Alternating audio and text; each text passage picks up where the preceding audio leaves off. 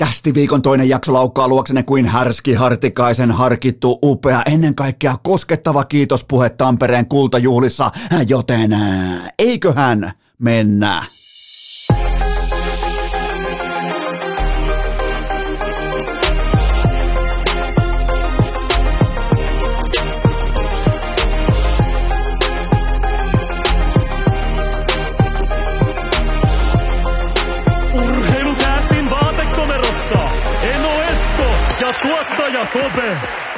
Tervetuloa te kaikki mitä rakkahimmat kummikuuntelijat. Jälleen kerran urheilukästin kyytiin on keskiviikko, ensimmäinen päivä kesäkuuta ja mikäli minä ja tuottaja Kope menojattiin koko kevätkausi yhteen tuupiin tähän perusohjeistukseen. Pelataan, pelataan, juhlitaan, niin juhlitaan. Nyt alkaa kesäkausi, nyt pitää valita aivan kokonaan uusi nuottiviikko, pitää valita kokonaan uusi tempolaji. Ja tästä hetkestä eteenpäin tässä piskuisessa vaatekomerossa nojataan seuraavaan oppiin, jonka meille jakoi mestaruusaamuna coach Jukka Jalonen. Kuunnelkaa tarkasti. Välillä voitetaan ja, ja useimmiten ei hävitä. Otetaan vielä, tämä jotenkin, tämä menee niin syvälle mun sieluun, otetaan vielä uudestaan, tämä tuli nimittäin Radio Suomi Popilla aamulypsyssä, otetaan vielä tuplana. Välillä voitetaan ja, ja useimmiten ei hävitä. Välillä voitetaan ja useimmiten ei hävitä. Se on siinä siis, miettikää, ollaan perustettu humuryhmiä, huippurheilun tutkimusryhmiä, ollaan siis haaskattu rahaa aivan saatana kaikkeen turhaan tässä urheilumaassa, kun kaikki kuitenkin pohjautuu lopulta hyvin yksinkertaiseen ää, perussäännöstöön siitä, että... Välillä voitetaan ja, ja useimmiten ei hävitä. Se on siinä. Tästä on pakko tehdä paita. Mä en välttämättä jaksaisi tässä kohdin tehdä paitaa, mutta menkää osoitteeseen hikipanta.fi. Nimittäin mä päätin just tällä sekunnilla, että mä teen tästä viisaudesta paida, joten menkää hikipanta.fi. Siellä on golfkamoja, siellä on nyt myös tää paita, koska onhan tää jotain eeppistä, koska ö, paljon ollaan puhuttu kaikesta siitä, että miten joku vierumään kokous jossain käänsi koko suunnan, mutta ö, tämähän on kaikista selkeintä oppia, mitä mä oon koskaan kuullut. Siis otetaan vielä kerran, koska mä oon niin hurmioitunut tähän yksinkertaisuuteen, miten leijonat etenee tällä hetkellä finaalista finaaliin, voitosta voittoon, torilta torille. Otetaan vielä kerran Coach Jalonen. Voitetaan ja, ja useimmiten ei hävitä. Se on siinä. Siinä on urheilukästin tematiikka tähän kesään, koska silloin kun tultiin koko kevät läpi, mm, sillä, että kun pelataan, niin pelataan, kun juhlitaan, niin juhlitaan. Nyt ollaan tässä maailmassa, jossa välillä voitetaan ja useimmiten ei hävitä. Oikeastaan se sopii ihan kaikkeen, mitä tekee elämässä. Älä lähde tavoittelemaan sitä Audi 6 kuukausia, että sulla olisi varaa ostaa golfkamat ja mennä paikalliselle katkarapokerholle lyömään palloa. Eli siis pelaamaan sitä lajia, mitä mä arvostan tällä hetkellä aivan yli kaiken, koska mulla on golfkamoja myynnissä, vaan, vaan etsin nimenomaan sitä saumaa elämässä. On sulla sitten pääsy kokea tai mitä tahansa menee meneillään, niin etsi sitä saumaa, missä välillä voitetaan ja useimmiten ei hävitä. Se on siinä, tästä on pakko tehdä paita. Jos en ole tehnyt, se menee mun piikkiin. Mä en ole silloin pystynyt niin kuin, ikään kuin tuottaja Kopen kanssa astumaan tähän standardiin mukaan, mutta se löytyy tällä hetkellä osoitteesta hikipanta.fi. Menkää tsekkaamaan, koska välillä voitetaan ja useimmiten ei hävitä. Ää, aloitetaan itse asiassa tämä kyseinen jakso Coach Jukka Jalosella ja ää, kuvittele Jukka Jalonen tänä keväänä Florida Panthersin penkin taakse. Ihan vautat nopean mielikuvan siitä, ei välttämättä, että miltä se näyttää tai, ää, tai mikä on se visuaalinen puoli, mutta mietipä nopeasti tota kokoonpanoa ja sitä jääkiekkoa, mitä toi pystyy pelaamaan ja ennen kaikkea sitä, että mitä kaikkea tämä olisi edustanut ja mikä olisi ollut kokonaisvaltainen linja. Mä voin luvata teille, että Florida Panthersia ei sviipata ulos playareista, toi porukka ei mene strippiklubille kesken pudotuspelien, vaan se pelaa selkeää, itseluottamusta huokuvaa jääkiekkoa, jossa jokaisella on selkeä roolitus, jossa ei pyöritetä ketjulottokonetta joka helvetin välissä kuin yksi, yksi kätistä rosvoa Las Vegasissa, että koko ajan pyörii kuin hedelmäpeli, saattaa tulla mitä videoja tahansa, joten ihan pelkästään jo Jukka Jalonen Florida Panthersin Andrew Brunetten tilalle, niin se olisi ihan mieletön upgrade. Mä laskin nimittäin nopeasti, että Jalonen olisi päivän selvä upgrade peräti 19 NHL-organisaatioon, ihan siis suoraan kysymättä. Suoraan vaihdetaan Jalosen haluama staffi sisään, otetaan se entinen pois ja se on välitön upgrade. Ja mä oon tällä hetkellä erittäin suotuisa NHLn suuntaan tässä niin kuin tavallaan valikoimassa tai tässä puntarissa. Ja mä, nämä loput organisaatiot, sielläkin on ihan selkeitä ongelmakohtia valmennuksessa ja ihan siis kaiken kaikkiaan amatöörimäisiä, pehmeitä valmennuskokonaisuuksia, mutta suoraan pystyn katsomaan 19, että ihan välittömästi Jalonen sisään, niin se organisaatio, se joukkue, sen voitto odottamaan välittömästi parempi. Se on Jukka Jalosen takuu tähän lajiin, jossa hän on voittanut kolme miesten MM-kultaa, kerran nuorten MM-kultaa, SM-kultaa, olympiakultaa, kultaa, kultaa, kultaa, kultaa, joten tota, se on hävytön myöntää, että hän ei ole NHL-päävalmentaja, mutta ollaan kuitenkin huoleti, ei NHL-valmentajuus ole sentään niin kuin maailman ainoa pieni ja suljettu piiri. Totta kai ne suojelee omaa positiotaan, totta kai ne agentit pitää huolen siitä, että kukaan ei tule sen ruokapöydän ulkopuolelta syömään sitä kaikista kalleinta vaikkapa vagui härkää. Totta kai ne pitää omasta piiristään huolta, ja Jukka on ikään kuin tämän menettelytavan, koska tämä CV on jo Tämähän on, tämä voisi olla kaikkien NHL-valmentajien, sanotaanko bottom 20 NHL-päävalmentajan tämänhetkisen, voisi olla heidän yhteenlaskettu CV tässä suurin piirtein. Se on Jalosella yksin tämä määrä voittamista eri tavoilla, altavastajana, ennakkosuosikkina, moneyballilla, millä tahansa. Joten tota, mutta ollaan kuitenkin, pidetään sykkeet alhaalla siitä syystä, että NHL-valmentajuus ei ole tietenkään maailman ainoa pi- pieni ja suljettu piiri. Täältä löytyy SM-liikasta löytyy yksimoinen, öö, Euroopasta löytyy erilaisia lajeja, organisaatioita, kulttuureita, pääsarjoja jokaiseen lähtöön, joten tota, ei se, vaikka, vaikka Jalonen on niin hyvä kuin se on, niin tämä on kuitenkin osa elämää, että et ikään kuin suojellaan omaa positiota, omaa ruokapöytää tällä tavalla, miten, mutta NHL jatkuvasti, NHL-valmennuskulttuuri ja valmentajuus näyttää päivä päivältä enemmän, enemmän naurettavalta, kun Jukka Jalonen ei ole saanut sieltä yhtäkään päävalmentaja tarjousta ikinä, ollen maailman top 5 valmentaja samaan aikaan, niin, niin sehän ei ole kellekään siis salaisuus, että NHL ei ole parhaat jääkiekon päävalmentajat. Ei, jos, jos se tulee sulle tässä vaiheessa yllätyksenä, niin sä et ole silloin tehnyt kotiläksyjä riittävän korkealla tasolla tähän pisteeseen saakka, mutta muistakaa kuitenkin, että...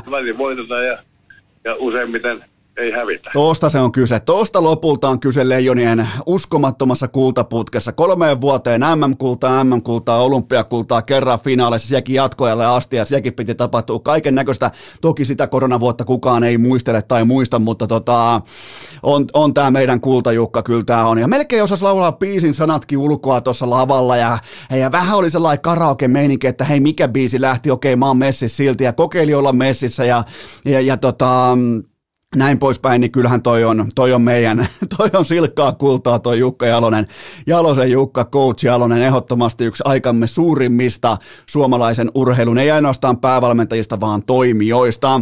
Ää, jatketaan jaksoa sillä, että nyt tulee raportoida murhaa. Kylmäverinen murha, nimittäin sen suoritti New York Rangers ja kohteena oli 14 ottelun mitassa. Hei, ei Pittsburgh Penguins eikä Carolina Hurricanes, vaan kellarinörtit. Öö, ensin Rangers painoi omaa päätänsä pulpetti Penguinsia vastaan ja nyt sitten sama Carolinan kanssa ja kummastakin ottelusarjasta kuivin jaloin voittajana ulos, joten täytyy nostaa hattua. Mikään data, mikään tavallaan niin kuin syvämpään data, kiekon hallinta, maali odottama tuotanto, mikä tahansa, tuossa mikä tahansa, niin Rangers ei johda yhtäkään näistä datamittelöistä, datakategorioista. Se johtaa sitä datakategoriaa, jonka lanseerasi aikoinaan Juhani Tamminen, Win the Right Games. Siitä on kyse. Tee maaleja ylivoimalla, voita oikeat ottelut ja lähde himaan, me kohti seuraavaa ottelusarjaa ja se on siinä, joten mm, Äh, niin sitä vaan ollaan. Vastoin kaikkia syvän datan oppeja, New York Rangers tällä hetkellä valmistautuu konferenssifinaaleihin, niin alkaa aika tiukalla aikataululla nyt tämän äh, Carolinan Game 7 jälkeen, niin kuin mm, kieltämättä playoff-henkeen kuuluukin, ja totta kai Rangersilla on tähän Tampa-ottelusarjan konferenssifinaaleihin on nyt sitten kotietu, ja tavallaan mä tykkään siitä, että Rangers meni jatkoon. Äh, mun mielestä Käydään kohta läpi sitä, että minkä takia Carolina ei mennyt jatkoon, mutta mun mielestä tässä kohdin pitää pystyä palkitsemaan myös Rangersin MVP tähän saakka, se on ehdottomasti Jacob Truba. Ensin Penguinsia vastaa Crosby Lasarettiin, koko sarja kääntyy siitä hetkestä. Sillä kerran kun hän kojautti äh, Crosbya numero 87 äh, Goat-debatin ytimessä marinoitua supertähteä päähän, koko ottelusarja kääntyi siitä, ja nyt sitten myöhemmässä vaiheessa se Charvisia päähän Carolinaa vastaan, mikä tavallaan otti Uh, voisiko sanoa ilmat pois Carolinan hyökkäys, vaikka mä nyt halua heittää samaa laariin Crosbya ja Jarvisia, mutta, uh, mutta tota, kuitenkin Trouba korjaan Truba onnistu noutamaan kummatkin kaverit. Eli seuraavaksi on varmaan sitten Nikita Kutserovin päätilauksessa. Braden pointtia tuskin tarvii edes metsästää, koska ukko ei kunnossa, mutta en mä muuten tiedä, pelaako pointti vai ei. Sitä varmaan aika tiukasti varjellaan nyt nämä seuraavat 12 tuntia kohti, kohti tätä ensimmäistä konferenssifinaalia, mutta mulla ei ole mitään tietoa tässä kohdin siitä, että pelaako Braden pointti vai ei, mutta se on ihan varma, että Jacob Truba taklaa ylös, taklaa säälimättä kovaa ylös, haki, haki Max Domiakin jo, menisin sanoa Tai Domia, äh, on hakenut Crosbya, on hakenut Karolainen tähtipelaajia, näin poispäin. Aivan varmasti tulee hakemaan myös Nikita Kutserovia ja tarvittaessa myös Braden Pointtia, mutta mm, Eli toisin sanoen Rangersilla oli tässä ottelusarjassa tyrmääjän sauma, ja se käytti sen sekä kuvainnollisesti että todellisuudessa. Rangers meni jatkoon erikoistilanteiden ja lopulta myös Igor Sestjorkinin voimin. Sitten on turha lähteä kaivamaan oikeastaan mitään syvempiä syitä. Totta kai Carolinan AV-pelaaminen voidaan nostaa tikun nokkaan, mutta eihän Rangers kuitenkaan hirveästi mitään muuta luonut kuin ylivoimalla. Ja ratkaisevissa pelissä, silloin kun pelattiin kaikista marmoreista selkäseinää vasten, niin kyllähän Igor Sestjorkin näytti, että Ää, mistä se niin kuin ylivoimainen vesinä marssi tähän kauteen syntyi. Ja kyllähän siellä ollaan oltu kytkin vaiheilla äärimmäisen laadukkaita maalivahteja. Ää, käydään kohta tarkemmin läpi Aho ja loukkaantunut Antti Raanta, etenkin käydään läpi Sebastian Aho.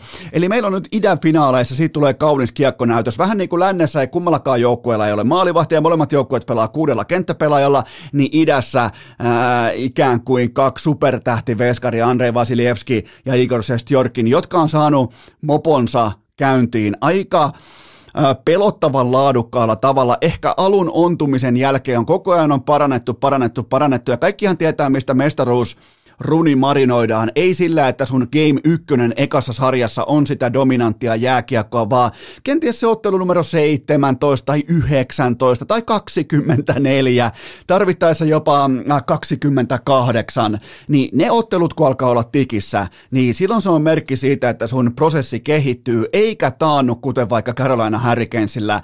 Ää, mä oon Mä voin nyt ilmoittaa, että mä kannustan koko sielulani Rangersia tässä idän konferenssifinaalissa. Mä oon nimittäin aivan kurkkuani myöten täynnä Tampa Bay Lightningin liiallista täydellisyyttä. Mä haluan nähdä sen kaatuvan. Mä tiedän, että se ei kaadu, mutta mä haluan nähdä sen kaatuvan. Mä haluan nähdä tämän täydellisen patsaan kaatuvan tuhanneksi palaseksi kentän pintaan, niin mulla on silloin hyvä olo. Mä haluan varianssia, mä haluan uusia kasvoja, mä haluan uusia tarjonta. Mä en halua back to back to back to back to back to back mestaruuksia jääkiekon nhl joten nyt ei tarvita, kaava on hyvin selvä, nyt ei tarvita mitään, jopa, kaava on jopa näin yksinkertainen Rangersin kannalta. Välillä voitetaan ja, ja useimmiten ei hävitä. Ei tarvita mitään muuta kuin vesinätason Sestjorkin, joka helvetin matsiin, Norristason Adam Fox, joka helvetin matsiin, ja sekin tarvitaan, että Mika Sibane Yard, kainuulaisen Ritvan poika, ottaa pointin potentiaalisesta poissaolosta aivan kaiken irti toisin kuin Sassa Barkov sai otettua.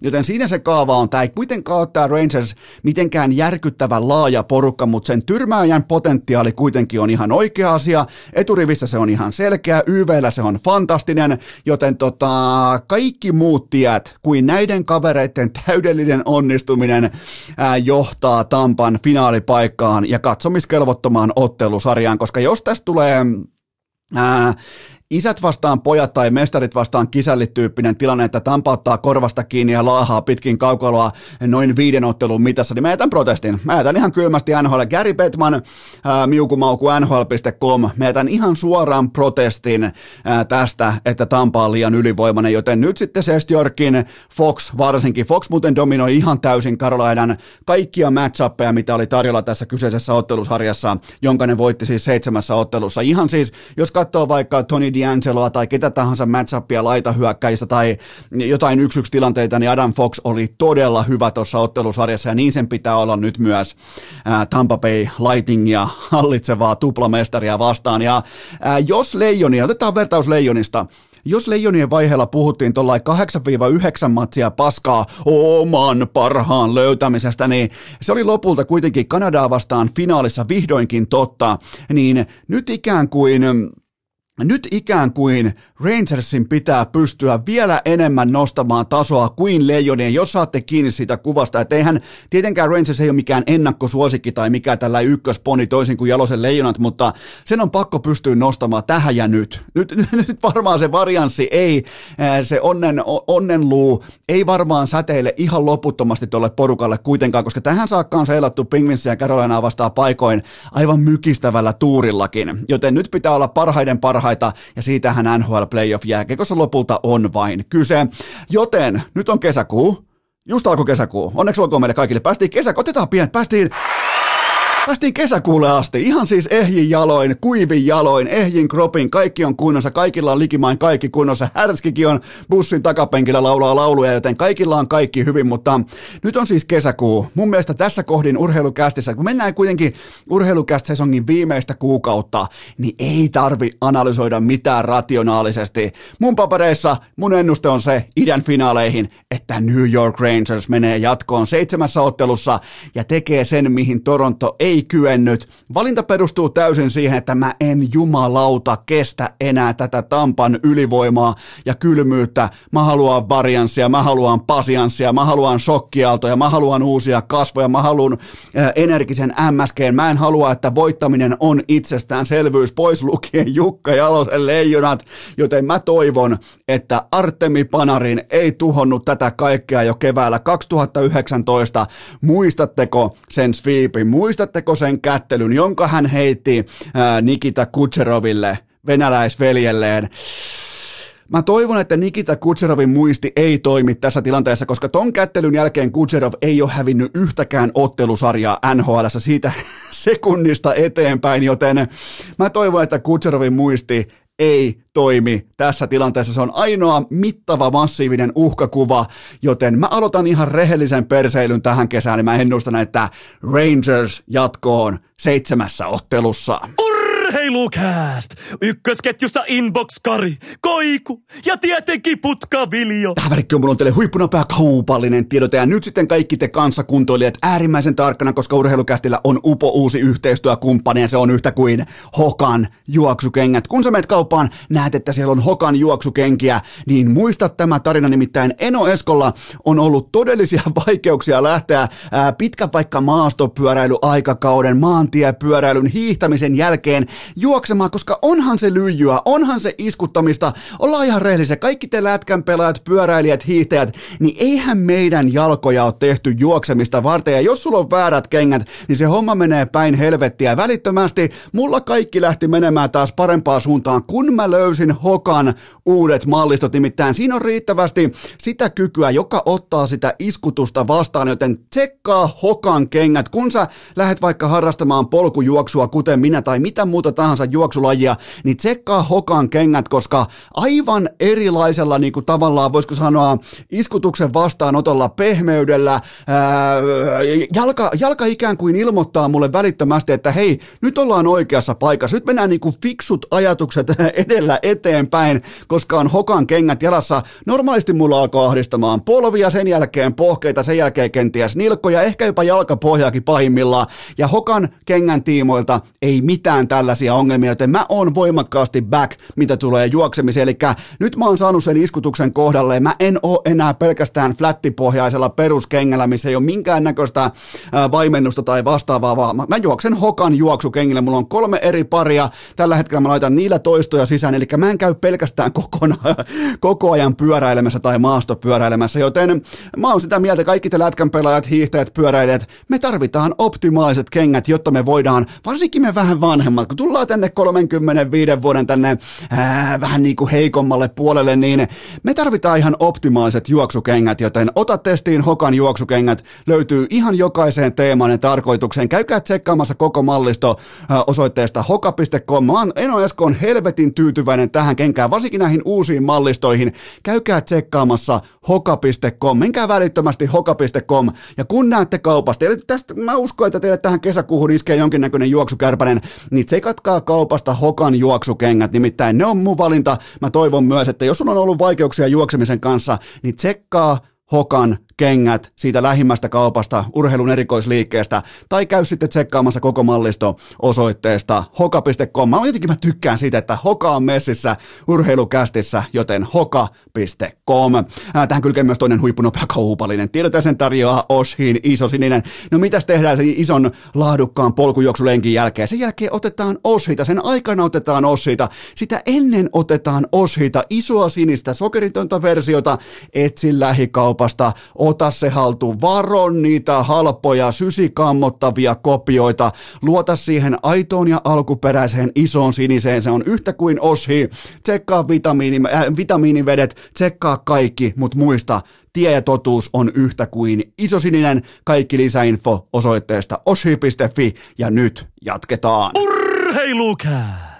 Grindaa päivittäin, juhli hetkittäin. Onhan se kulkaa kaunista heittää kesällä hokat jalkaa ja hyökätä Tiirismaa treilille ottamaan vastaan aika mittavasti nousumetrejä. Ää, omakohtaisesti on pakko sanoa, että mua on tällä hetkellä 2022 kesällä erittäin vaikeita saada mukaan sileä juoksuun, mutta jos sullakin on juoksuongelmia, juoksuvaikeuksia, motivaatiovaikeuksia, niin kokeile polkujuoksua, kokeile ihan oikeasti, koska jotenkin tuntuu, että seuraavalla askeleella on aivan helvetisti merkitystä. Jotenkin varsinkin äh, suosikkipodcastin tai äänikirjan sellainen askelluskombinaatio, reitin löytäminen, äh, jalan asettaminen siihen maahan, kaikki tämä se fokusoituminen vain siihen hetkeen ja vain siihen kuunneltavaan tuotteeseen, niin se on aika kohdilla. Itse asiassa mä toivon, että joku teistä tällä hetkellä on polkujuoksemassa, kun kuuntelet tätä kohtaa, joten tota, mä oon vähän hurahtanut polkujuoksuun, varsinkin tällä hetkellä, kun se toimii, koska ei tarvitse pelätä polvia, ei tarvitse pelätä pohkeita, ei tarvitse tuntua niin kuin nilkkojen kanssa mitään, koska mulla on hokan kengät, käykää tsekkaamassa hokan kengät, koska mä oon aika iloinen siitä, että mulla on Hoka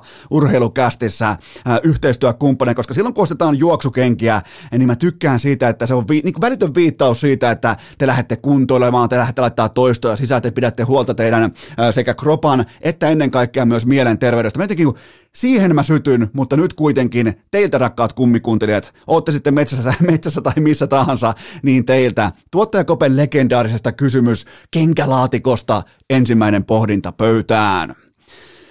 Saako Sebastian Aho puhtaat paperit playoff keväästään? No, ei, ei tietenkään saa. Siis mestarisuosikkien joukossa ja kotikentällä Game 7 ja aika rumasti lettiin. Vaikka se oli varianssia, niin silti aika rumasti lettiin. Ja Rangersia vastaan nolla tehtyä maalia viimeiseen viiteen otatukseen. Ja sehän ei se ei riitä, se ei riitä mihinkään muuhun kuin laadukkaaseen kesälomaan, joten tota, ja samaan aikaan Rangersin ykköshärkä, ykkössentteri Mika Zibanejad pyöritti kentällä klinikkaa, vaikka se ei pysty voittamaan aloituksia, vaikka Rangers ei osaa voittaa aloituksia koko NHL playoffien heikoin aloittajajoukkue, niin silti ne pysty kaivaamaan ne kiekot itselleen ratkaisuhetkillä, kaikki tämä kyt, kytkin hetkien pelaaminen, mikä taas sitten Aholla ja Carolina loisti poissaolollaan, joten Aho hävisi ja sen kautta hävisi koko Carolina.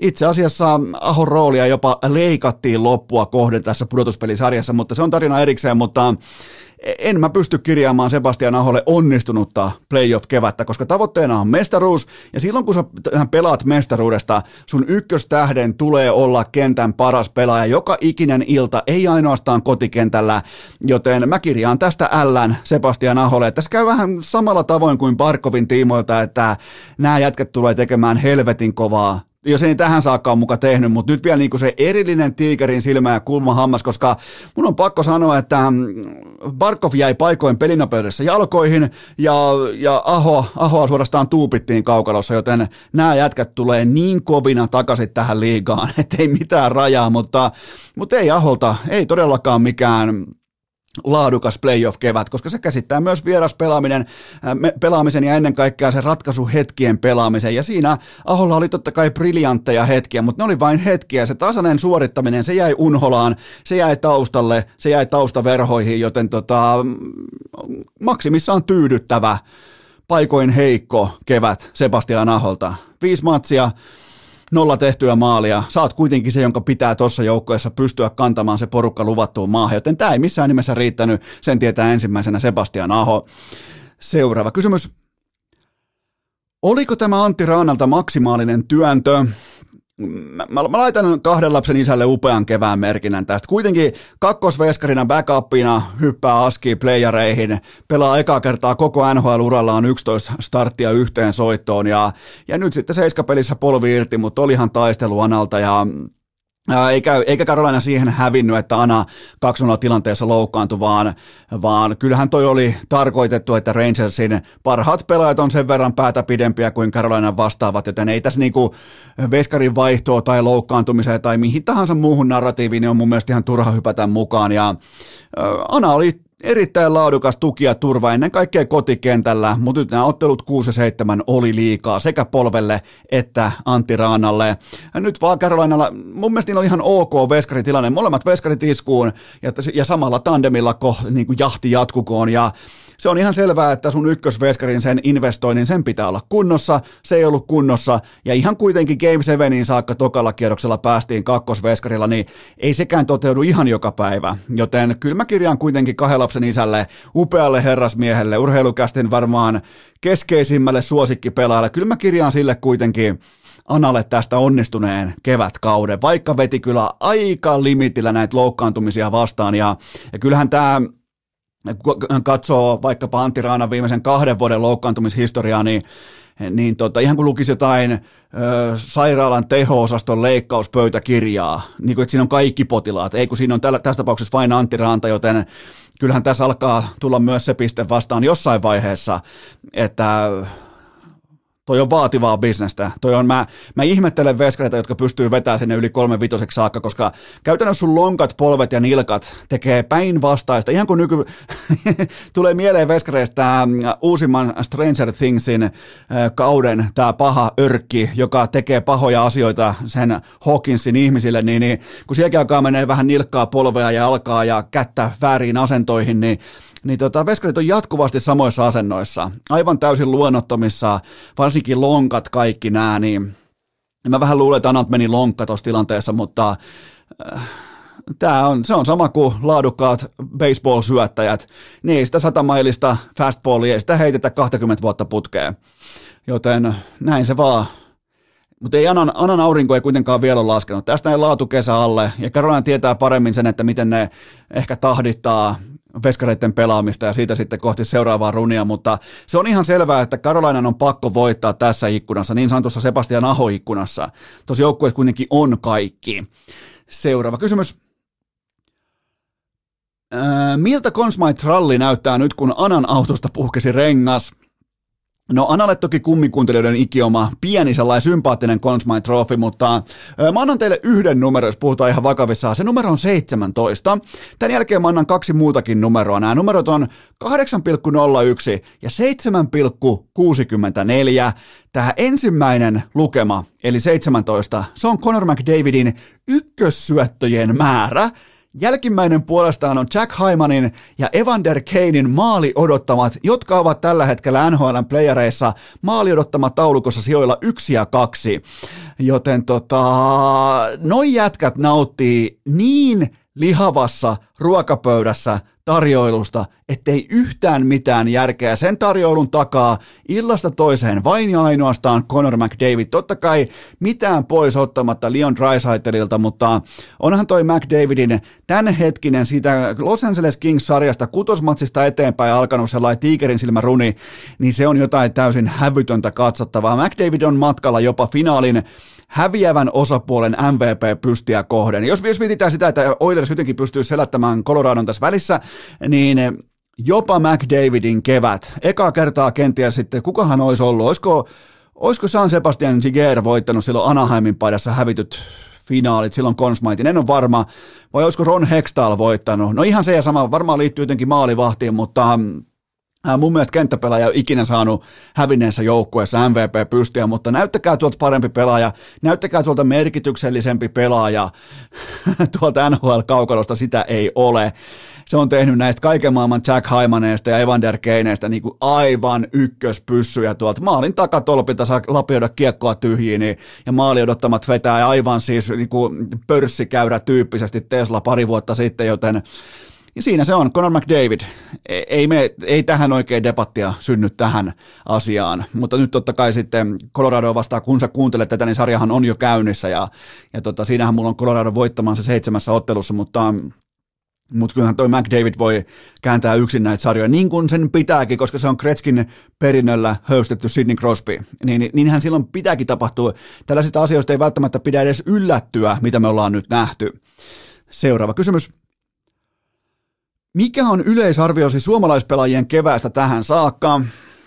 Täytyy myöntää, että jotenkin on tunne, että ei kyetä vastaamaan niin seuraavaan vaatimustasoon.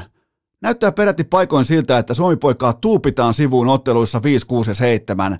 Ää, ja mun mielestä vain Miro Heiskanen löytyy semmoisena selkeänä onnistujana, kun hän taisteli tuulimyllyä vastaan, Flamesia vastaan ää, täydet seitsemän ottelua. Samoin Raanta kotikentällään. Otetaan vielä Arturi Lehkonen mukaan, ehkä Kaapo Kakkokin, koska hän on kuitenkin, vaikka valitettavasti TV ei taas kerro yhtään mitään, mutta Kaapo Kakko on kuitenkin pelannut laadukasta playoff-jääkiekkoa Kidlineissa. Mutta kaikki muut muut. Jotenkin lyhyeksi jää joka toinen ilta. Siellä voi olla se todella vahva tiistai, mutta entäs se torstai? Jompikumpi laahaa enemmän tai vähemmän aina. Mutta muistakaa myös se, että konferenssifinaalit ja finaalit voi muuttaa kaiken, joten tota, ja siellähän ne sankaritarinat vasta tehdään, että tässä ehkä jopa vähän liikaakin höyrytään jostain kahdesta ekasta kierroksesta. Joku Nikita Kutserov laittaa tässä koodin vasta kypärän kiinni, joten siitähän tässä on kyse, mutta Toi mua ehkä orastaen huolestuttaa, että Suomi-pelaajia tuupitaan tuolla kaukalossa. Kun se vaade nousee fyysisessä pelaamisessa, kun sun pitää pystyä tuottamaan hyökkäyspelaamista, matchappeja vastaan, jotka on marinoitu nimenomaan sua varten, Barkov, Aho, kumppanit, niin niistä ylipääseminen on ollut ehkä jopa yllättävänkin hankalaa tänä keväänä, joten se on ollut niin kuin sellainen yleisarvio tähän saakka näistä playereista. Seuraava kysymys. Kauanko urheilukästä aikoo vielä olla hiljaa Valtteri Filppulan salatusta pesismenneisyydestä?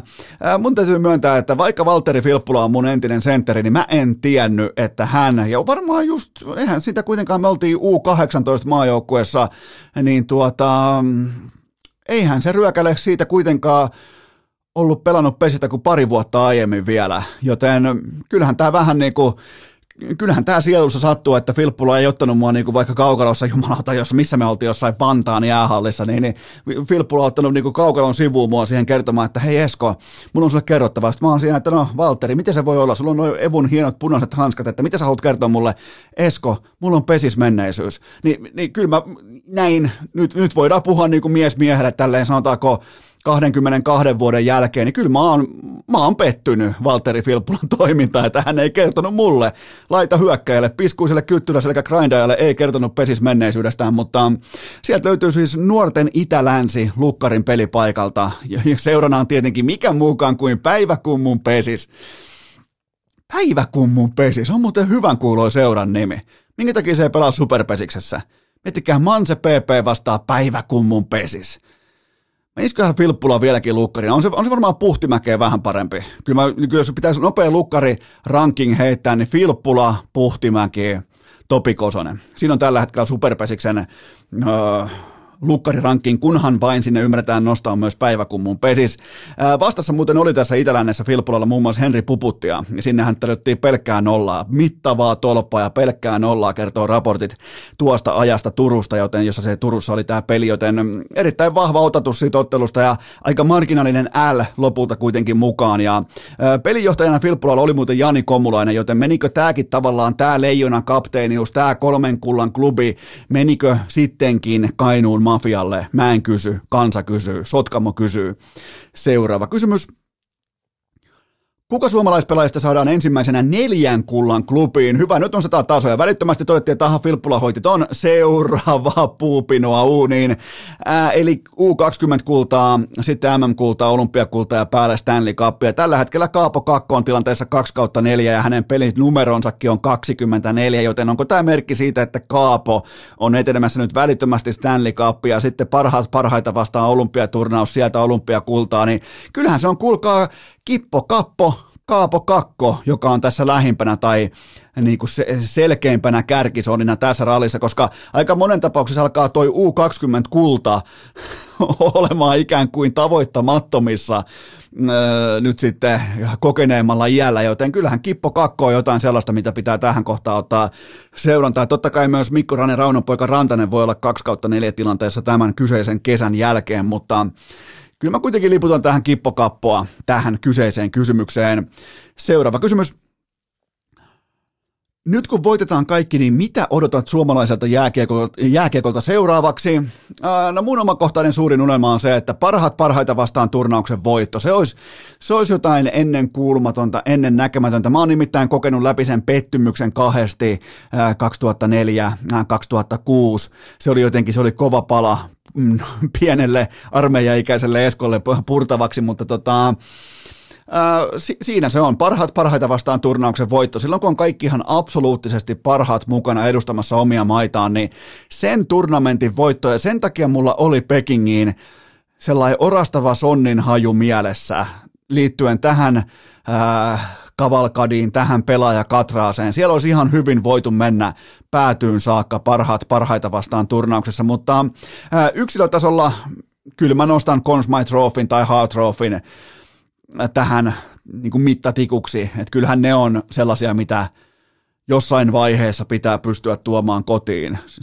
Aika kova, kova standardi, mutta niin se pitää ollakin tässä vaiheessa, kun ollaan maailman paras jääkiekkomaa. Ja kyllähän se NHL ykköspikki pitää kans joskus tulla. Se olisi aika upea hetki, vaikka se ei mitään takaakaan, mutta kyllähän ykköspikki pitää löytyä. Kyllä mä jotenkin, jotenkin Consmite Trophy olisi sellainen, mitä nykypäivänä ehkä, nuorempana olisin varmaan sanonut Hard Trophy, mutta kyllä mä sanon Consmite Trophy on sellainen, mitä niinku itse tulisi katsottua sillä silmällä, että juma, no Tuukka Raski oli käytännössä yhden Game 7 päässä hyvin potentiaalisesta Consmite Trophysta, mutta tota, ei ole sellaista tullut ikinä Suomeen ja siinä se, siinä se ikään kuin olisi. Seuraava kysymys. Mikä Leijonien joukkueessa yllätti eniten tänä keväänä? No Varmaan lopulta se, että ykkösketju Hartikainen kuitenkin maalintekijä jää nollille, ja silti maalinteon tehottomuus ei ollut missään vaiheessa mittavana ongelmana, joten kertoo laajuudesta, syvyydestä, tietysti ja niin kuin tietynlaisesta paniik- paniikittomuudesta, ei ikinä mennä sellaiseen lockdown-paniikkiin, vaan peli on peli ja siellä pidetään hauskaa, siellä on aina aika kivaa, jääkiekko on mukava juttu, joten tämä Leijona Lauma Jalosen johdolla. On löytänyt sellaisen tietyn euforian tuohon pelaamiseen, ja, ja tätä kevättä mun mielestä kuvasti myös se, että vain kerran piti kääntää katseet mörköön. Et muutenhan mörkö oli, pois lukien tämä upea, mahtava Slovakia-ottelu, puolivälierä, ottelu numero kahdeksan torstai-iltana, niin, niin muutenhan mörkö oli, Mörköhän on yksi kaikkien aikojen leijona legendoista nyt jo. Kerran kapteenina kannu ilmaa, nyt sitten olympiakulta ja MM-kultaa kultti Mörkönä, mutta, mutta, mutta jos ottaa AV-pelaamisen pois, niin kyllähän Mörköllä oli paikoin vaikeaa pysyä – statuksensa olettamassa roolituksessa mukana tuolla kaukalossa. Mutta siis jälleen kerran piti mörköosastolta, mutta nyt vain yhden kerran piti hakea sitä apua. Että kyllähän kärkikanto, Sakari Mannisen joukkue, jossa MG ja Heiskanen oli ne suurimmat supertähdet, ja kärki lopulta kanto ton porukan luvattuun maahan. Urheilukää! Saatat olla kovan luokan tekijä, mutta oletko tehnyt koskaan käsistäsi jousia? Tähän välikköön mulla lisää luvattua maata, nimittäin tämä on kaupallinen tiedote ja tämän tarjoaa viimeistä kertaa tähän kauteen Dick Johnson, urheilukästin ylpeä pääyhteistyökumppani, nimittäin siellä on Tax Free viikot menossa. Se tarkoittaa sitä, että kaikista hinnoista otetaan verot suoraan pois. Voit lukea siitä itse paljon se alennus on. Se on nimittäin tuntuva. Menkää osoitteeseen dig.fi. Siellä on tax-free sessiot käynnissä. Kaljukamat, partatuotteet, tuoksuvoitteet, saippuat, rasvat, mitä tahansa. Ne löytyy just sulle, rakas kummikuuntelija, osoitteesta dig.fi. On muuten aika hyvä valmistujaislahja. Käykää tsekkaamassa osoitteet dig.fi, koska siellä on tax free viikot menossa se on yhtä kuin dig.fi. Tähän kylkee myös toinen huippunopea kaupallinen tiedote, sen tarjoaa yhtä lailla urheilukästin pääyhteistyökumppani Picadellin salaattibaarit. MM-kisojen jälkeen mun papereissa, mä en välttämättä nyt puhu sun puolesta, mutta MM-kisojen jälkeen on ihan ok syödä vähän kevyemmin. Ota testiin Pikadeli salaattibaari, tee vaikka laadukas savulohi salaatti siihen sun kippo, et varmasti pety, se on viimeisen päälle. Ja muistakaa, pikaruoka ei ole aina sama asia kuin roskaruoka. Myös pikaruoka voi olla, se voi olla erittäinkin fiksua, terveellistä ja turvallista. Käykää tsekkaamassa sijainnit pikadeli.fi ja nyt jatkuu. Urra! Urheilukääst! 155 senttisten torniolaisten kokoontumispaikka viikosta toiseen! Riipaistaanpa suoraan seuraava pohdinta pöytään. Onko MG tullut vanhaksi, kun hän ei enää juokse kylillä ketään karkuun? Joo, nyt oli Seiskan mukaan. Seiskas oli melkein niin kuin paras riikäppi kaikesta Leijoniin liittyvästä. Täytyy myöntää, että Seiska painaa piskusta päivävuoroa sisään. Siellä on paparazzi-kamerat tulilla joskus puoli kuuden aikaa aamusta, joten sille mä nostan hattua myös niin kuin jälkianalyysi kaikista niin kuin aftergame-juhlista ja kaikista, niin ne on kyllä melko lailla kovaa priimaa nykypäivän keltaisessa lehdistössä myös Suomessa. Melkein tulee vähän jopa niin kuin brittihenki tähän hommaan, että hei, tuolla menee Sakari Manninen sitten lööppi huutaa, että näin poistui Kanadan kaata ja leijonien kultajuhlista ja kaikkea. Ihan normaalisti kävelee tietä pitkin, mutta niin se poistui. Otsikko ei valehtele. Näin poistui Sakari Manninen kultajuhlista, joten tota, se on jotenkin hienoa, kun se, tuolla on kuitenkin sellaisia pelaajia.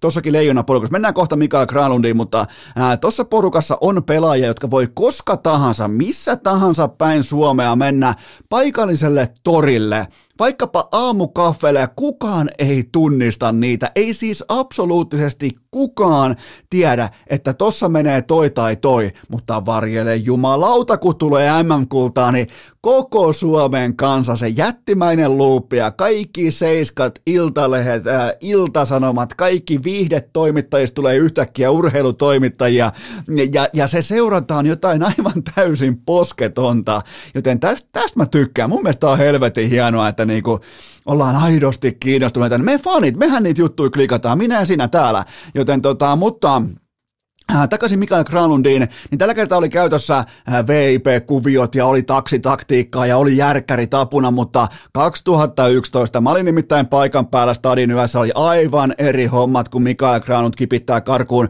erittäin, äh, miten voisi sanoa, nälkäisellä askeleella edennyttää äh, torniolaisnaiskaunatorta, joten tota, kyllähän tämä MGnkin tarina on hurja, että hän on tullut niinku kaiken näköisistä pyörityksistä aina kuivin jaloin ulos, varsinkin toi 2011 oli mun mielestä sellainen, voisiko sanoa, se oli 19-vuotias poika, saattoi olla jopa 18-vuotias, ei kyllä se oli täyttänyt 19 vuotta, niin se on yksi kovimmista henkisen kapasiteetin osoituksista suomalaisen urheilun historiassa. Oot yhtäkkiä Kimi Räikkönen.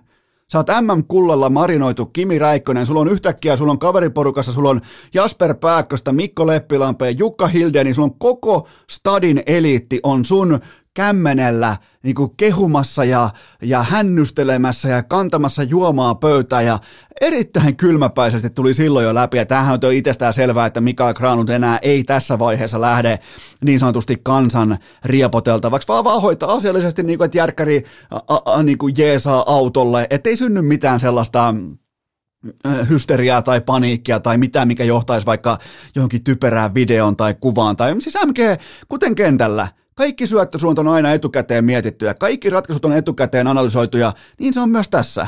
Fiksuimmat on fiksuimpia myös sillä hetkellä, kun pokaali on kohti kattoa. Niin se vaan menee. Ja ja oli muuten, täytyy muuten, täytyy, sen verran täytyy sanoa vielä Granlundista ja hänen kisoista, että oli muuten vielä isommat kisat, kun mä tuoreeltaan sunnuntai, maanantai yönä perkasin. Kuitenkin jättihetkillä mestaruustason jääkiekkoa pelin kaikilla mittareilla, kaikkien aikojen suurimpien leijonien joukkoja nyt, ja, ja sen 6 mun puolesta voi nostaa jo tässä vaiheessa kattoon. Ei tarvitse edes odottaa sitä päivää, kun kaikki on sanottu tai sanottu ja tehty. Se voi nostaa tuon 6-4 kattoon tässä ja nyt. Se on nimittäin yksi kaikkien aikojen suurimmista leijona pelaajista. Nimenomaan mitä tulee voittamiseen, mitä tulee ratkaisuhetkien pelaamiseen, mitä tulee äh, siihen kulttuuriin, että sä olet parhaimmillaan silloin, kun millään on yhtään mitään merkitystä. Kyllä se on kuulkaa Mikael Granlund, joka jälleen kerran näytti tällä saralla eteen, mutta kai tosta voi sanoa, että kyllähän MG on tullut vähän vanhaksi, kun ei enää jaksa juosta ketään kylillä karkuun. Ai jumalauta, silloin olisi pitänyt olla IG-livet ja Snapchatit ja TikTokit ja kaikki silloin 2011. Ei ollut kyllä sosiaalisen median kulta-aikaa vielä, mutta silloin oli yössä actionia. Tämähän on nykyään ihan kuoropoika-toimintaa tämä äh, tota leijonien ja kaikkien fanienkin juhliminen verrattuna tohon aikaan, mutta kyllähän tässä kaikki ikääntyy. MG toki erittäin arvokkaasti. Seuraava kysymys. Kauanko Suomen tulee vielä dominoida MM-kaukaloita, että meidänkin pelaat voi aloittaa kisansa ryyppäämällä viikon putkeen?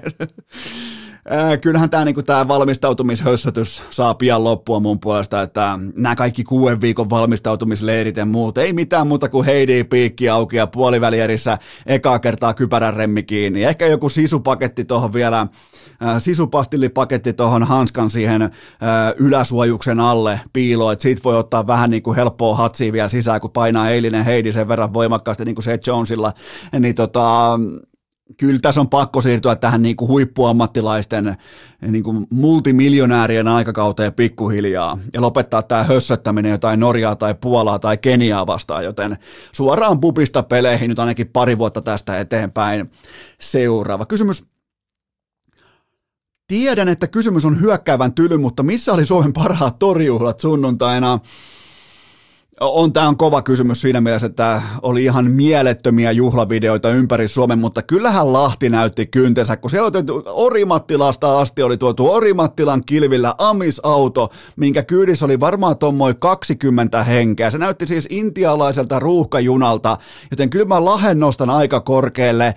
Torniossa vilpitöntä mopon sudittamista, siitä lähtee mulla tavallaan niin kuin vilpittömät autenttiset, niin kuin, voisiko sanoa tällaisen kuitenkin ammattikoulu, kaupungin kasvattina, niin kuin Heinolasta kun tullaan. Ja siellä on kuitenkin, siellä eletään sudittamisen keskellä. Itse en koskaan ole saanut autoa sutimaan, mutta koska mä muutenkin vähän niin kuin autojen kanssa en välttämättä ammattikoululaispäätyä, mutta, mutta tota, mä arvostan Tornion mopopoikien erittäin mittavaa sudittamista. Iisalmessa erittäin, tai voisi sanoa jopa motivoituneena kolme ihmistä änki itsensä samaan ämpärin kokoiseen suihkulähteeseen. Se näytti nimittäin pitkään siltä, että sinne mahtuu maksimissaan yksi. Ne sai jotenkin jumalauta ängettyä sinne kolme ihmistä ja kukaan niistä ei päässyt sieltä pois enää. Sitten syntyi sellainen niin kuin alipainetila. Kukaan sieltä ei päässyt enää pois, kun poliisit tuli käskemään, että nyt pitää lähteä helvettiin täältä. Ja meillähän on silloin selkkaus käynnissä, koska ei totella poliisin sanaa, koska ei pääse, kun on alipainetilanne käynnissä. Joten Iisalmi ehdottomasti äh, ranking listan tänne ihan äh, kärkeen. Salossa hypittiin siihen jokaiseen, siihen ainoaan jokeen, vasemmalta ja oikealta koko ajan, ja yksi poltti, yksi onnekas poltti autonsa moottorin Salossa. Veti niin kovat moottorinäytökset jollain vanhalla paskalla Volvolla, että se helähti tulee koko etupelti siitä, joten tota, kyllä mä nostan Salonkin aika korkealle. Mutta missä tämä champoni homma oli? Ketkä lähti torille champonilla? Öö, nimittäin sillä niin kuin esityksellä varmaan voidaan nostaa vielä mustana hevosella paalulle mukaan, koska jos sulta löytyy autotallista champooni ja sä oot valmis lähtemään sillä torille, niin kyllä mä, kyllä mä sen nostan kuitenkin kärkeen, mutta kaiken kaikkiaan pääosin fantastista juhlintaa ympäri Suomen. Mitä mieltä olet tästä, että patsaisiin kiipääminen on kultajuhlien häpeä pilkku? No siis, näillä patsailla ei ole kellekään yhtään mitään arvoa ennen kuin alettiin voittaa jääkeekossa olla ihan rehellisiä. O- o- sanotaan niin kuin kansa ajattelee tämän asian, ei näillä ole mitään väliä. Niin kauan kun alkoi kiekko uppoamaan pussia M-finaaleissa, niin ketkä ei edes tiedä, mitä patsaita nämä on. Joten Nämä on siis ihan random savikasoja, joilla ei ole mitään kulttuurihistoriallista arvoa tässä maassa, paitsi se, kun me voitetaan jääkiekossa ja mennään torille. Silloin niillä on ehkä neljästä viiteen tuntia niillä on jotain arvoa, loppuaika ei kiinnosta ketään, joten ne on oikeassa käytössä silloin, kun on juhlivien Suomen kansalaisten veronmaksajien juhlinnan, ei ainoastaan niin kuin apureina, vaan jopa tällaisena tietynlaisena niin kuin näyttämötaiteena, joten siihen ne on suunniteltu. Tälleen pitää myös edetä. Ketään ei kiinnosta nämä patsaat sitä loppua 364 päivää vuorokaudessa. Joten eh, sen sijaan kaikki tällainen mouhotoiminta pitäisi saada pois, kuten vaikka ravintolakappelin katolla, hölmöilyt ja kaikki nämä. Ja mähän ootan nyt tällä hetkellä erittäin niin kuin vesikielellä, että Jääkiekkoliitto ottaa PR-pisteet pois korvaamalla ravintolakappelin remonttia Joten tota, mutta Helsingissä pitää aina muistaa se, että siihen tulee, niinku, siihen tulee iltajunalla vaikka Tuusulasta jengiä, Keravalta jengiä, Järvenpäästä jengiä, niin ylipäätään se on ihme, että kaikkien näiden mestaruuksien jälkeen 2019-2022, että siellä on mitään ehjää Helsingissä, koska eihän vaikka niinku tuusulalaisia keskimäärin ei pitäisi päästää ilman ihan siis asianmukaista Keravan vankilan vangin vartijaa mukaan Helsinkiin, koska sehän menee vituiksi joka ikinen kerta, joten, ja tämä on nimenomaan vain pätee Helsinkiä, joten ne, ne joutuu taistelemaan näitä kaikkia satanan toukohousuja vastaan, jollainen siis itsekin olen, koska asun, ikioma, asun täällä maaseudun ikiomassa Tuusulassa, ja, mutta Joo, ei näillä, ei, äl, älkää tulko itkemään millä, millään patsalla nyt tähän. Niillä ei ole mitään muuta arvoa kuin silloin, kun voitetaan jääkiekossa. Seuraava kysymys. Kuka jääkiekkotoimittajista ansaitsee kultaisen kynän näissä MM-kisoissa? Kyllä se on Iltalehden Pekka Jalonen. 39 vuotta urheilutoimittajana Iltalehdessä ja nyt sitten eläkkeelle, joten annetaan, annetaan legendalle pienet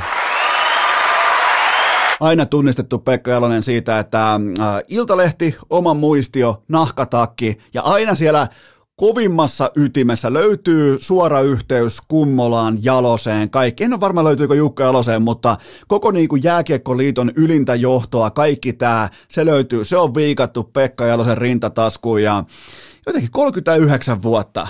Että jos te koette, että olette ollut pitkään jossain, niin 39 vuotta – kysymässä kommentteja urheilijoita tai valmenteita liittyen vaikkapa jääkiekkoon, niin se on pitkä ura ja sitä on mun mielestä tässä kohdin sopivaa arvostaa. Ja monessa asiassa on ollut Pekka Jalosen kanssa aivan täysin eri mieltä, mutta täytyy myöntää, että mieletön ura ja nyt sitten ansaitulle eläkkeelle, joten ihan ehdottomasti yksi aikamme sekä kiistellyimmistä, mutta myös suurimmista, mitä tulee niin kuin keltaisen lehdistön tai iltapäivälehdistön urheilutoimittamiseen, niin kyllähän Pekka Jalonen on siinä yksi suurimmista nimistä. Ää, isoimma, isossa kuvassa mun mielestä yksi kisojen hienoimpia hetkiä on aina se, kun toimittajat alkaa jättämään jäähyväisiä kisa paikalle ja kisa kansalle. Mun mielestä siitä tulee sellainen nostalginen olo, kun toimittajat alkaa niin kuin muistuttamaan, että hei, meidän merkitys täällä oli kuitenkin aikamoinen ja tosta menin kaksi viikkoa putkeen, menin tosta töihin ja, ja viimeinen kerta tässä hotellihuoneessa ja vikaa kertaa pressikeskuksessa, niin jotenkin niin kuin melkein jopa kyynel valuu poskipäätä pitken, kun toimittajat muistaa oman MVP-levelinsä juurikin sillä ratkaisevalla hetkellä, mutta vielä saisi olla vähän härskimpiä jäähyväisiä. Ja nimenomaan sitä, että näitä kisoja tuskin olisi pelattu edes ilman mediaa, mikä muuten by the way pitää paikkansa. Ja toimittajien pitäisi vielä voimakkaammin ymmärtää tämä tosiasia. Seuraava kysymys. Mitä tunnetta koit kalamiehenä, kun Härski Hartikainen kiitti juurikin sinua Tampereen isolla lavalla? Ja vielä miettii härskin ajoitusta, niin sattumoisin tähän Lapin kalastuskauden avajaispäivän kupeeseen osui tämä erittäin harkittu ja tahdikas ja tietyllä tapaa jopa koskettava puhe. Se oli sellainen, että kiitos kaikille, sen jälkeen tulee minuutin tauko, härski mietti oikein näkee, kuinka sellainen niin kuin apina pään sisällä hakkaa kahta peltiä yhteen, aikaa kuluu, aikaa kuluu, sitten se jatkaa lausetta, etenkin kaikille kalastajille, jotka on tullut tänään paikalle. Ja Härskillähän oli siis äh, lavalla itselläkin oli kalasortsit, lippis ja kalastuslasit valmiina, joten tota, on se. Ja muutenkin otti some vastaavan roolia tuossa voimakkaasti niin kuin, maanantai-juhlapäivänä, joten siitä mittava kalastuslakin nosto Härski Hartikaiselle. Ja mä oon ihan varma, että jos tulee kultaa myös niin kuin tuleekin vuoden päästä, niin Härski Hartikainen ottaa askeleen eteenpäin ja menee kahluusaappaissa tuonne voittolavalle, koska kahluusaappaat on siitä kiva hengentuota, että sinne voi kusta ihan rauhassa sisään ja kukaan ei huomaa mitään. Samaan kuin koko ajan, kun tietenkin pudotellaan lonkeroa, kaljaa, kaikkea tätä, niin, niin on hirveä kusi, että kaikilla muilla paitsi härskillä.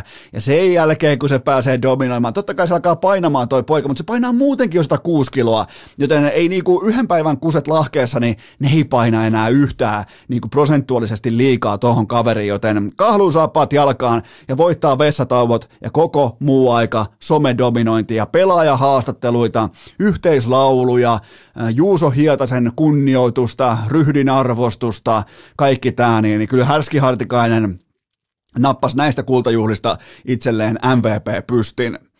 Seuraava kysymys. Onko Paolo Vesala Suomen Goat, mitä tulee Finlandia tulkintaan? Ehdottomasti on ja sanoisin, että on Goat noin muutenkin, mitä tulee musiikilliseen tulkintaan kuitenkin Paula Vesala aikamme ehdottomasti suurin artisti, mitä tulee nimenomaan sen laulun vokaalipuolen esittämiseen yleisölle – jollain niin kuin vaikka, vaikka, niin kuin Valtteri Torikkakin pärjäsi tuolla lavalla, mutta olisihan siinä pitänyt kaivaa kuitenkin hänelle hopeat kaulaa siinä kohdin, kun Paula avasi suunsa, koska Paula on kuitenkin, se on Goat.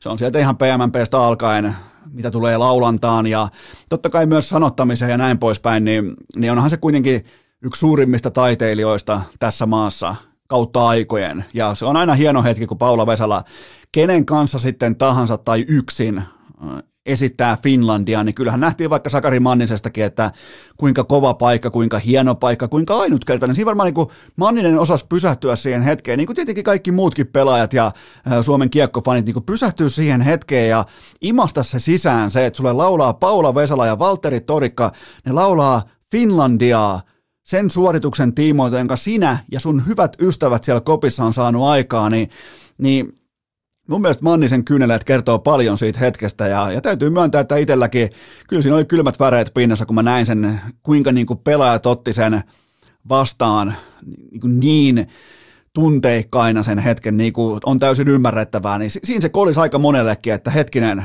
että tämä me saatiin aikaan, tämä on se meidän hetki, kun aika on, niin me ollaan tässä. Ja jotenkin todella niin kuin, se oli sellainen hetki, mikä jäi mulle verkkokalvoille tosta kyseisestä kansanjuhlasta.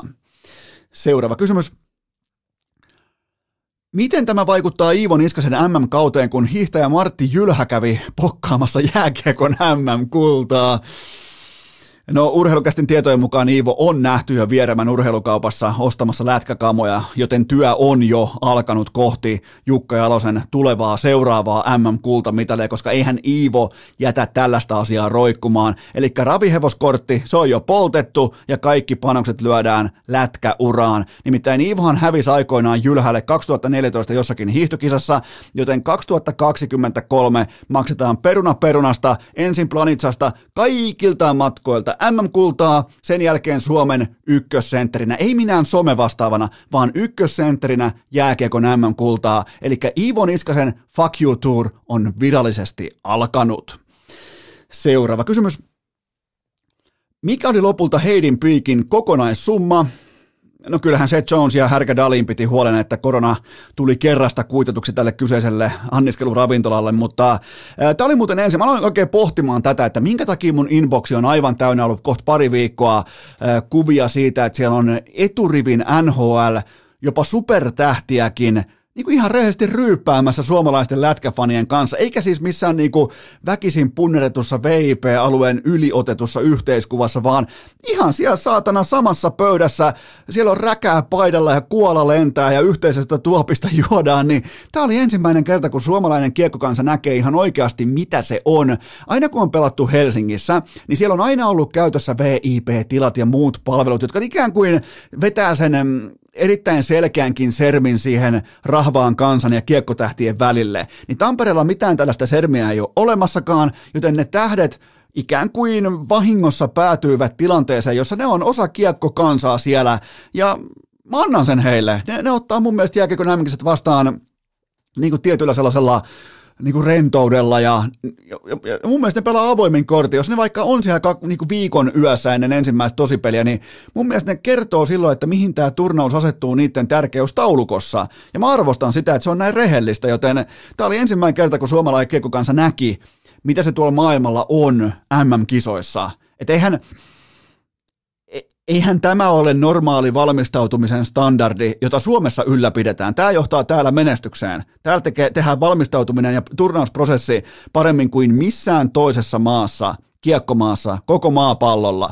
Mutta monille muillehan jääkiekon M-kisat on sellainen let's fucking go, jätkät vielä kerran yöhön, ennen kuin tulee pitkä perhekesä, tulee keskittyminen läheisimpiin, rakkaimpiin, siitä eteenpäin. Niin se on sellainen viimeinen niin kuin työntö vielä, että hei, pojat on poikia, lähdetään pitää vähän hauskaa. Ja, ja, ja tämä ei ole mikään dissaus, tämä ei ole mikään disträkki sen suuntaan, että, että leijonat olisi liian tosissaan, jokainen tyylillään. Ja mun mielestä tärkeintä on se, että ollaan rehellisiä sille omalle pelaamiselle. Ja eihän me voida odottaa vaikka USAn joukkueelta menestystä, kun me nähdään jo puolitoista viikkoa ennen ensimmäistä tosipeliä me nähdään nämä jätket aivan ympäri ämpäri kännissä kruumaamassa tai 18-vuotiaita tyttöjä hotellihuoneisiinsa pitkin Tamperetta, niin, niin eihän me voida odottaa silloin, että ne on vaikka hu- huippuvalmistautuneen Sakari Mannisen kanssa samalla viivalla kaukalossa. Ja Suomi voittaa pelkällä valmistautumisella näitä MM-kultia, niin kuin ollaan hyvin nähty. Joten tota, jostain se etu on luotava. Tällä hetkellä edun voi lyödä, sen voi luoda Granulilla tai Heiskasella tai sen voi äh, luoda vaikka mm, Mannisella, mutta 2019 niin eihän siellä kentällä ollut yhtään edun luojaa. Mistä se luotiin se etu? Mistä se kaivettiin se etu? No nimenomaan valmistautumisesta. Joten, mutta tämä on tällainen niin kuvaava tavallaan niin kokonaiskuva siitä, miten joko vakavissaan tai rennosti MM-kisat voi ottaa vastaan eri kulttuureissa, eri tavalla. Seuraava kysymys. Mitä ajatuksia MM-finaalin katsojaluvut herättää? No ei tullut samaa shokkialtoa kuin 2019, mikä on kyllä ihan täysin ymmärrettävää. Se oli silloin ihan... Mä, mulla varmaan meni vuosi siihen, kun mä hykertelin jossain kassa, niin kuin kaupan kassajonossa, että ei vittu, Mörkö Anttila vei Suomen kolmen maalin putkellaan vei Suomen MM-kultaan saakka. Siis mulla kesti, en mä ole tästä, nyt, mennään kuitenkin jo keskiviikkoa, en mä ole tästä MM-kullasta mitenkään sokeratunut. Mä oon pikemminkin, mä, mä ottaisin melkein vertauksena, että tämä MM-kulta oli kuin laadukkaan pääsykoeprosessin onnistunut maaliin vienti sillä erotuksella, että tätä pääsykoeprosessia seurasi heittomerkeissä koko Suomen kansa tai 55 pinnaa koko Suomen kansasta. Et, et, niin kuin totta kai kaikki ymmärtää paineet ja tietyllä tapaa Leijonin osalta sen, että ei ole mitään muuta kuin hävittävää, mutta en mä ollut sekuntiakaan shokissa. Mä olen pikemminkin iloinen, tyytyväinen, onnellinen. Mä ymmärrän se, että tämä ei ylittänyt 2019 shokkia aaltoa, mutta silti tällä numerolla 3,03 miljoonaa oli siis tavoittavuus Maikkarilla tähän kyseiseen finaaliin, niin tällähän pätkitään mennen tullen NHLn pudotuspelejä USA-markkinassa. Mä toistan USA-markkinassa, vaikka heillä on ESPN ja TNT käytössä, jotka on siis ihan normaaleja kaikille näkyviä kaapelikanavia, niin ne ei pysty matchaamaan tähän, mitä Suomessa saadaan aikaan. Ja se on ehkä, se on hurjin numero ikinä missään.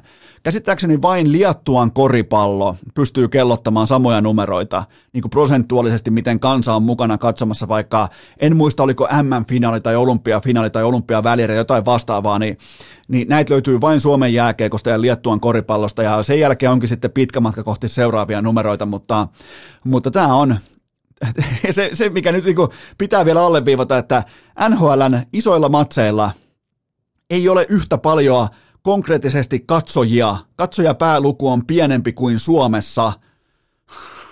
Silloin kun siellä on jotain Chicago Blackhawksin finaaleista tai vastaavia, siellä on vaikka New York Rangers, siellä on isoja markkina-alueita, niin silloin siellä voi olla enemmän katsojia. Ja muuten käytännössä aina leijonat finaaleissaan kepittää koko USA-markkinan NHL, ja se antaa perspektiiviä. Se, se, se antaa koko kuvan siitä, että, että miten saatanan sekaisin me ollaan. Seuraava kysymys. Mitä arvelet, miltä niistä pelaajista tuntuu, jotka jäivät kisoista rannalle? No siis rannallehan jäätiin oikeastaan pelkästään vain ja ainoastaan siitä syystä, että oli joko loukkaantuminen, kuten vaikkapa äh, ehkä ikävimpänä tapauksen tulee mieleen tämä Henri Jokiharjun äh, valitettava koronatartunta, mutta äh, mun käsittääkseni kieltäytymisiä ei tullut oikeastaan yhtään. Muutama pelaaja jätti lähtemättä tietenkin sen takia, kun ei ole NHL-sopimustilanne valmiina. Silloin ei pidä lähteä koko firmaansa uhraamaan, ei minkään kultamitalin tai torijuhlan tai Tampere sekaisin kulttuurin takia, ei ikinä. mutta tämä on siis ego, tämä on alfa-bisnestä ja totta kai se tuntuu sielussa sielussa saakka. Oikealla, jos se tuntuu oikealla tavalla, niin siitä on helvetinmoinen etu näille pelaajille, jotka jäi vaikka viimeisimmässä pudotuksessa rannalle, vaikka Petrus Palmu tai Miro Aaltonen kumppanit, niin sen kun osaa käsitellä oikein, niin siinä on helvetinmoinen voimavara. Ja jos ei tunne mitään, lopeta urheilu heti. Sä voit sanoa haastattelussa, että olen vilpittömästi vain ja ainoastaan iloinen ja heilutat siellä cheerleaderin jonkinnäköisiä bum bum, niitä mitä ne on, niitä viuhkoja, niin, niin sen voit tehdä median edessä, mutta jos sä et sisimmässä tunne ää, tietynlaista oikean tyyppistä kateutta, katkeruutta, sitä kohtaa, että sä et voittanut ja noin muut voitti, niin lopeta urheilu heti. Ihan kylmästi vaan voit lopettaa urheilun heti, koska susta ei ole silloin siihen, mitä se vaatii. Joten tota, se olkoon tavallaan tiivistelmänä siitä, että ihan kaikilla, ketkä on tuohon pisteeseen saakka urallaan itsensä grindanneet, se tuntuu sielussa saakka ja se ei tunnu hyvältä. Ja ja, ja tässä se mestari, mestaritason kaava on. Pelaajat saapuu leijonapaitaan oikeista syistä ja tulos on nähty se on nähdynlainen, niin kuin ollaan nyt pari päivää saatu nähdä juhlimista, niin no jätkät tuli MGn johdolla oikeasta syystä leijona paitaa ja, ja en mä nyt mitään nimiä halua sanoa, mutta enkä sanokaan, mutta muutama sellainen NHL-statuksen merkittävämmänkin statuksen omaava pelaaja näihin kisoihin, niin uskallan sanoa, että olisi heikentänyt leijonien dynamiikkaa kuin kehittänyt sitä. Seuraava kysymys. Pitäisikö Ville Touru asettaa boikottiin suomalaispelaajien NHL-otteluista ää, välittömästi, jopa vankilaan? Meikä jopa sanoisin, että Touru pitää laittaa vankilaan, koska O Kanadan laulamisen jälkeen hän pakkasi laukkunsa ja kävi pudottamassa ensin Barkovin ja heti perään Sebastian Ahon, joten nyt on varmaan vuorossa, kukahan, pitäisikö tehdä sellainen meemi, missä, voiko joku tehdä mulle sellaisen meemi, missä ää, Ville Touru on tämä viikaten mies, joka koputtaa eri pelaajien oviin. Ensin koputtaa Barkovin oveen, sen jälkeen koputtaa Sebastian Ahon oveen ja nyt se on koputtamassa myös Mikko Rantasen oveen, joten äkkiä jonkun pitää Hofreen kumppanit jonkun pitää pysäyttää nyt Ville Touru, koska se käy nyt ihan selvästi pudottamassa yhden suomalaispelaajan kerrallaan näistä playereista, koska ihan selvästi nämä pelaajat ei pysty käsittelemään urheilulehden ja iltasanomien läsnäoloa ää, NHLn playereissa, joten tota, tämä on erittäin niin jopa pysäyttävä kysymys. Seuraava kysymys. Mikä tulee olemaan NBA-finaalien keskeisin tarina? Varmaankin se, miten Boston ja Golden State Warriors nyt pelastaa nämä kammottavan hirveät sysipaskat pudotuspelit kertalaakista. Mä toivon ainakin niin. Mä, mä toivon sekä NBAn että jokaisen yöllä heräävän, muun muassa vaikka Christian Palotien mä, mä, mä, mä, mä, oon jopa niinku kokenut pahaa oloa palotien, koska mä tiedän kuinka paljon se rakastaa koripalloa, kuinka mielellään se herää selostamaan keskellä yötä NBA-koripalloa, kuinka suuri, oikeasti suuri kunnia se on hänelle tulkita NBA-koripalloa Suomen korisfanaattiselle kansalle, jota kyllä sinne kuitenkin varmaan öisin herää muutamia, niin tota, mun on tehnyt pahaa palotien puolesta, kun nämä matsit on ollut paketissa tokan kvartsin jälkeen, jopa ennemminkin, joten mm, mitään muuta vaihtoehtoja ei ole kuin se, että tämä hienot finalistit, ne pystyy pelastamaan koko tämän kevään, koska tämä on ollut aivan täyttä roskaa. Enemmän vähintään 10 pinnan ylimarsseja kuin tasaisia pallopelejä. 20 pinnan blowoutteja enemmän kuin koskaan aiemmin. Thrillerit minimissään. Ja, mutta pohditaanpa tätä. Tavallaan tästä tulee mun finaaliennakko onko kilpailu ihan oikeasti mennyt tähän NBAssa, eli mikäli ottelu lähtee sujumaan, lähtee vähän niin kuin liusumaan kohti etelää, niin se siirretään välittömästi nykypäivän NBA-kulttuurissa ohi kansioon ja aloitetaan omakohtainen load managementti heti perään. Vähän niin kuin heitetään, hylätään, luovutetaan matsi, nostetaan käsi pystyyn, että ei tänään, mulla alkaa load managementti. Ja se on helvetinmoinen ongelma. Missä on isot kirjivaihteet, missä on jättimäiset nelosjaksot, kaikki tämä. Ihan käsittämätöntä. Tällainen niin load management kulttuuri on tullut nyt myös NBAn playereihin. Että näitä heitetään näitä matseja sivuun siitä syystä, että just tänään ei saatu kulkemaan. En, en, en mä tällaista ole ikinä nähnyt, tällaista meininkiä. Tämä on ihan täyttä paskaa. Öö, mutta, mutta näihin finaaleihin mä otan Bostonin seitsemässä pelissä, koska nyt mä pelkään eniten sitä, että Steph Curry, Clay Thompson tai kumppanit ei pysy kasassa. Ne on kuitenkin alkaa olla pappaliikan pelaajia, nämä Golden State Warriorsin kolminkertaiset mestarit, joten mä, mä lähden siitä, että Bostonin kokonaisvaltainen joukkuepelaaminen kantaa seitsemässä ottelussa plus heidän oman kotietunsa näissä finaaleissa, joten mä valitsen ää, tässä Boston Celticsin voittamaan nyt sitten seitsemässä ottelussa. Mutta ensin mä pelkään sitä, että jatkuu tällaisena niin kuin load management-tyyppisenä hevonpaskana nämä finaalitkin, jossa todetaan ekan kvartsin jälkeen, että ei ollut muuten pelipäivä tänään, heitetään sitä koppaa ja siirrytään kohti seuraavaa matsia. Että kyllä tässä niin kuluttajaa kusetetaan erittäin voimakkaasti NPS tänä keväänä, ja tämä on ihan oikea ongelma. Seuraava kysymys.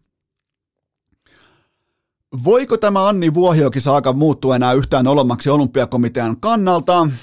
No ei oikeastaan, ei tämä tästä enää ihan hirvittävästi nolomaksi mene. Ja, eli Vuohioki oli jauhanut paskaa pelaajien kanssa ja jeesannut yhtä leijonien jätkistä Pekingissä takakyykyn nostokulman kanssa. Tän uutisoi äh, Ilta-Sanomat, eli siellä oli ollut ongelmia jollain leijonalla äh, takakyykyn kanssa, ja Vuohioki oli sitten avustanut tässä, koska hän nyt on jumalauta lääkäri ja painonnoston valmentaja. Niin joku olympiakomitean halvoista vasikoista päätti sitten raportoida tämän ja tehdä tästä valituksen, eli oli, oli ilmeisesti pyydetty dickpikkejä ja kajottu johonkin leijonien pelaajista fyysisesti miten sä opastat painon nostoa, jos et sä ota vaikka pientä selkätukea tai jonkinnäköistä lonkkatukea siihen. Mutta joo, ja, ja sekin on mielenkiintoista, että puheenjohtaja Jan Vapaavuori muisti kaiken tämän ihan ikään kuin sattumalta sillä hetkellä, kun se itse heitetty paska osui siihen Mika Lehtimään tuulettimeen. Miten tämä tulikin mieleen just sillä hetkellä tämä Anni? Hei muuten tota, Ää, toi Vuohioen Anni, niin tuo Pekingissä, niin oli, kuka oli tuhma tyttö, että auttoi painon, painon nostossa takakyykyssä meni auttamaan leijona, leijonien vara, varapelaajat, että hei nyt kaikki media sinne fokus, että toi oli tosi tuhma tyttö toi Vuohioki tuolla Pekingissä. Tämähän on ihan täyttä, ja, ja siis Suekki siis tutki kantelua, jolla ei ollut lopulta edes asianomistajaa. Mitä vittua tuolla tapahtuu? Ja kuten Iltalehti ja Jarno Liski, joka on siis oikea journalisti, tuli vähän niin kuin näyttämään urheilujournalismin puolelle, että miten nämä asiat hoidetaan, niin hän löi pöytään selvityksen yhdessä kollegansa kanssa. Sinivalkoisen urheilun johdossa ollaan valmiita mustamaalaamaan kenet tahansa, jotta valta pysyy puhtoisena ja omissa käsissä. Tämä oli mun oma niin kuin, kuvailma siitä raportista, niin kai jokainen nyt ymmärtää, mitä tässä on tapahtunut mun, mun ainakin henkilökohtaisesti, mä en ole mikään Vuohioki-fani, mun tekee pahaa hänen puolestaan tässä tilanteessa. Tämä on ihan selvä tapaus, mitä on tapahtunut. On äkkiä pitänyt saada se äh, jonkinnäköinen hämykranaatti tai savukranaatti, flashbangi heittää ilmaa, että hei tuolla tapahtuu tuommoista, että kyllä meidän Anni, huh heijaa miten oli tuhma Pekingissä. Siis jos, jos se puhuu paskaa pelaajien kanssa, heittää niitä näitä, puhuu vaikka jostain saatanan dickpikeistä tai mistä tahansa, niin sitten siellä on joku olympiakomitean saatanan vasikka raportoimassa, mikä käytännössä tuhoaa tietyllä tapaa Vuohioen uran eri kanteelta tässä tilanteessa. Miten tämä vasikka saa vinkua siellä jossain nurkassa ilman, että hänen nimensä on julkista riistaa? Ja, ja miten, jos tämä ei ole tietoista musta maalaamista – Vuohioen kohdalla, tai että Vuohiokää käytettiin ikään kuin äh, sivullisena uhrina, johon saatiin siirrettyä kaikki fokus, jotta kukaan ei muistaisi, että Mika Lehtimäki antaa, äh, ainakin mulle tuli sellainen kuva hänen tekemisistä, että hän antaa ylennyksiä sylitansseja vastaan hyvä, ettei, niin äh, että siitä saadaan fokus pois. Vittu mitä touhua. Ja Vapaavuori on vieläkin askissa – Ihan painaa siis. Puvun, puvun takia kivasti kokoomuksen herralla siinä. He jatketaan kokousta.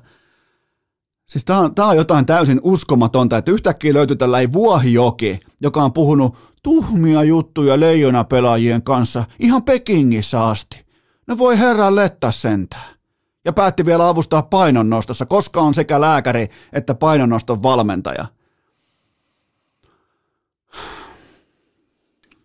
Sellaista sellaista Suomen urheilun huippuutta, mutta onneksi kukaan ei enää muista, että Mika Lehtimäki, että miten, mitä hän teki, miten hän käytti omaa valtaansa, miten hän operoi omassa valtapositiossaan, jota vahvisti vielä Jan Vapaavuori tarjoamalla lisää sesonkia, lisäkautta, lisäsopimusta, jatkodiiliä, jatkopahvia.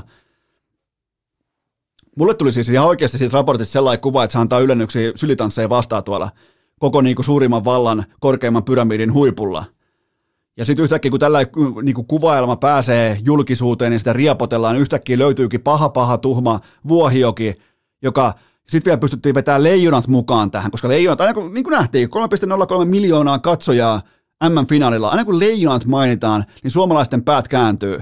Niin luuleeko joku, että tämä ei ollut tietosta toimintaa? Mä en nimittäin luule, mutta sitä mä luulen tällä hetkellä, että tämä jakso oli nyt tässä. Muistakaa hikipanta.fi, otetaan vielä kerran ääniklippi tuosta. Voitetaan ja, ja useimmiten ei hävitä. Useimmiten ei hävitä, joten menkää tsekkaamaan noin paidat osoitteesta hikipanta.fi. Siellä on myös golfkamoja, siellä on jokaiseen lähtöön kesätuotteita, grillituotteita, hikipanta.fi. Ja nyt tehdään sellainen juttu, että ihan normaalin tapaan perjantaina jatkuu.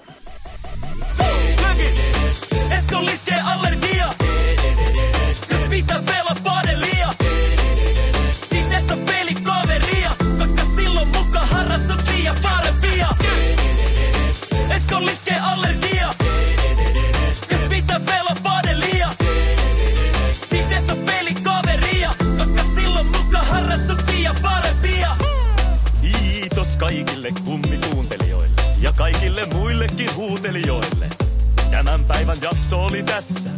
Valitettavasti urheilukästi on odotettavissa myös tulevinakin päivinä, joten anna korviesi huilata siihen saakka. Siinä kaikki tältä erää. Urheilukäst kiittää ja kuittaa peliä. Vaate somero tyhjenee. Onko äänitys päällä? Kuuleeko kukaan?